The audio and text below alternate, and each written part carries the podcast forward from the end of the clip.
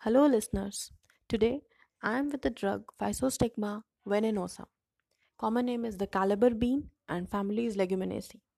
Active principle present in this drug is eserine, physostigmine, calabarine. Guiding indications through which we can reach to this remedy is first thinking. Thinking is continuation, uncommon, unusual mental activity and the patient cannot stop thinking. Prostration. Muscular system is prostrated and therefore impaired locomotion present. Rigidity and spasm of the extremities. Coldness is persistent. Even the dread is present for coldness, whether it is cold air, cold water, or cold bath.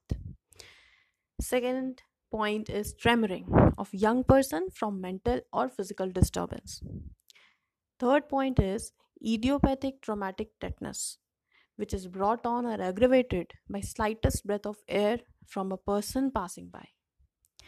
So all these leads to unsteady gait, general paralysis of insane and progressive muscular atrophy and obviously tremor.